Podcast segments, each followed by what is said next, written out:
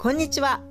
料理が楽しくなるラジオ、料理の基礎トレーナー、管理栄養士の日本木です。この番組は、料理や日常の食についてお話ししています。この放送の内容があなたの料理が楽しくなるヒントになれば、とても嬉しく思っています。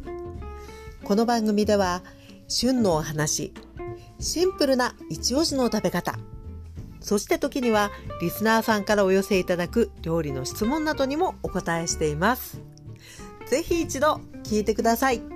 皆様とお耳にかかれますこと楽しみにしています。